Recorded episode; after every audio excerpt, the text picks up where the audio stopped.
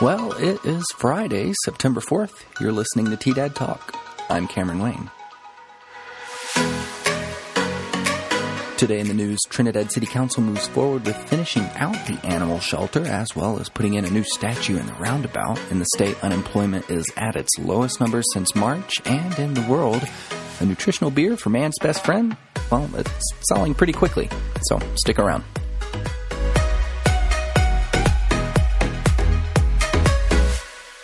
Support for today's podcast comes from Chronicle News Media, presenting their free business marketing service Project 360 to help reconnect businesses with their audiences. For more information, call 719 846 3311. Additionally, all TDAD Talk episodes are produced by the Chronicle News Media Group with additional support from TDAD Radio. Listen in at tdadradio.com. Okay, let's jump into the weather. Sunny skies today with highs around 90 degrees for southeastern Colorado. Tonight will drop to lows in the mid 50s. For the weekend, Saturday and Sunday both are looking sunny and clear with highs around the lower 90s both days. Now, here's the news. Miscellaneous business at the regular meeting of Trinidad City Council on Tuesday, September 1st, Council considered bid results for completing the interior finishing of Noah's Ark Animal Shelter. Public Works Director Tom Beach provided a rundown of what they had received financially. The lowest bid came in at $1,004,128, and as for funds raised so far, Noah's Ark themselves are contributing $324,524 that they raised for the project, and so far the city has set aside about 528,000. City Manager Mike Valentine said the deficit of about 154,000 could be budgeted into capital improvement funds for council's approval or could come from rainy day cannabis funds, but added the project just needed to be completed. Council also unanimously agreed to a resolution supporting the placement of artwork within Colorado Department of Transportation facilities, something Beach said CDOT had requested of them to move forward with installing the statue of a horse in the roundabout at Nevada and University. It will replace the current blue abstract sculpture there now.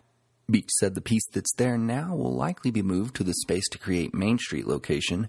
He also said that because they were working with CDOT to get the art installation shuffled, he was hesitant to give any indication of when the new piece would be installed, adding it could be a month or several months, but they would keep pushing forward to get it in place. Happening in the state, the Colorado Department of Labor and Employment reported fewer than 6,000 regular unemployment claims for the week ending August 29th, the lowest total since before the coronavirus pandemic was declared in mid March. CDLE also reported that it is on track to distribute an extra $300 of weekly benefits from the Lost Wages Assistance Program by mid September. The program was created by an executive order signed by President Trump on August 8th and is retroactive to the expiration of the extra $400 in weekly federal unemployment benefits that expired on July 26th. Beer giant Anheuser-Busch announced it quickly sold out of its latest offering, a dog brew that contains no alcohol and is designed to be enjoyed by man's best friend, UPI reported yesterday.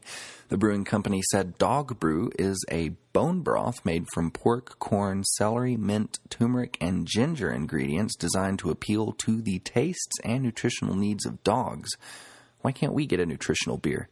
The product offered for order online quickly sold out, but the company said interested customers are being put on a waiting list while more product is being produced. A spokesperson for the company said they are in the process of brewing more nectar of the dogs.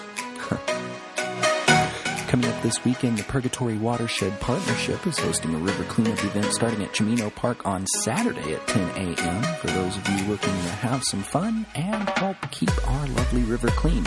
Uh, additionally, if you know of any upcoming events we should be aware of here at the Chronicle, please feel free to reach out to us so we can make sure to spread the word. As always, for a deeper look into today's stories, visit the Chronicle News website, thechronicle-news.com, and support your local journalism with a subscription. Thanks for sticking around for another T-Dad Talk. If you like this podcast, be sure to click that subscribe button and also drop us a message on our T-Dad Radio Facebook page and let us know how we're doing. I always enjoy hearing all the creative ways we can continue to make what we do here at the Chronicle even better. Another special thanks to the Chronicle News Media Group and their Project 360 services free to help local businesses reconnect with their audiences. This is Cameron Wayne. Have a great day. This is Chronicle News Media.